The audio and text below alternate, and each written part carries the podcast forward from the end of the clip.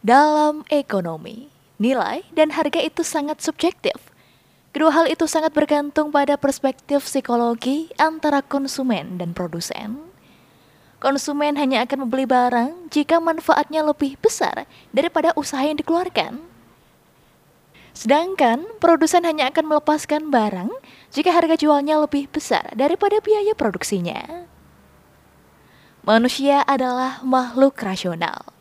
Manusia memilih dan mengambil keputusan dengan pertimbangan biaya dan manfaat. Jika manfaatnya lebih besar daripada biaya yang dikeluarkan, maka manusia akan mengambil pilihan itu. Namun, manusia tidak sepenuhnya rasional. Terkadang, manusia juga mengambil keputusan yang tidak rasional. Manusia menganggap keputusannya menguntungkan, tetapi kenyataan kadang berkata lain. Misalnya, seorang karyawan pabrik bertransaksi dengan pedagang toko kelontong. Dia membeli 10 kg beras untuk keperluan makan dirinya selama satu bulan dengan harga Rp120.000. Nilai itu sama dengan kerja selama 5 jam di perusahaan swasta dengan asumsi UMK sebesar Rp4.100.000 dengan kerja 184 jam dalam sebulan. Dia memutuskan menukar 5 jam kerja dalam hidupnya dengan beras 10 kg karena menganggap beras tersebut lebih berharga.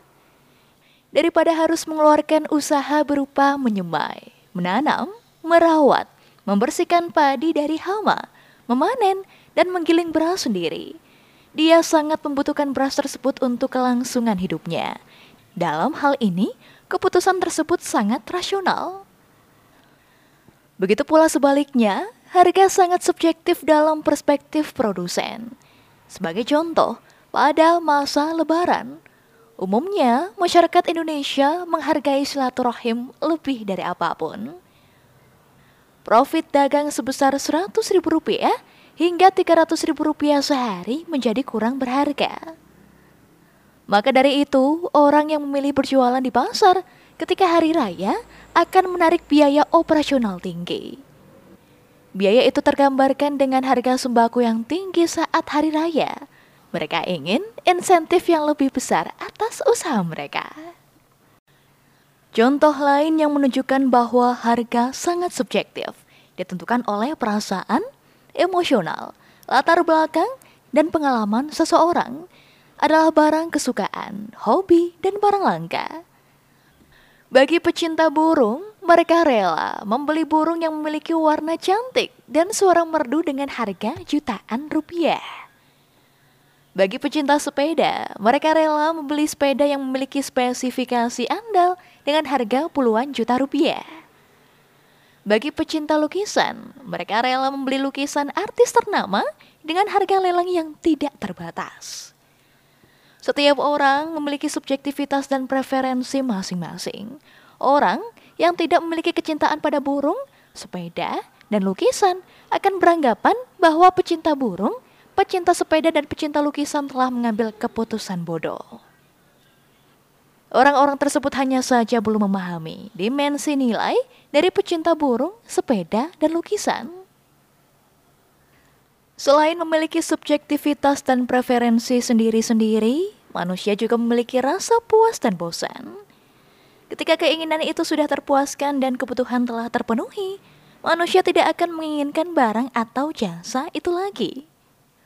Orang yang kehausan di tengah perjalanan naik bus akan berani membayar mahal air mineral 800 mili walaupun harganya Rp15.000 per botol. Mereka tetap mau membelinya. Berbeda dengan orang yang sudah tidak terlalu haus. Air mineral 1,5 liter menjadi terasa begitu mahal meskipun dibanderol dengan harga 3000 per botol. Meskipun dengan penawaran harga semurah itu, orang yang sudah tidak haus akan tetap memutuskan untuk tidak membelinya. Jadi, banyak sekali faktor yang menyebabkan naik turunnya harga sebuah barang dan jasa. Dalam menganalisis ekonomi real, kita tidak bisa mengambil sebuah variabel bebas dengan berasumsi variabel lainnya tetap. Sistem ekonomi dalam masyarakat bergerak begitu kompleks.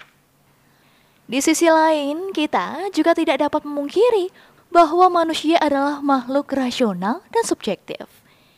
Ekonomi bukanlah ilmu pasti seperti sains. Ekonomi memiliki dimensi seni dan psikologi yang dinamis.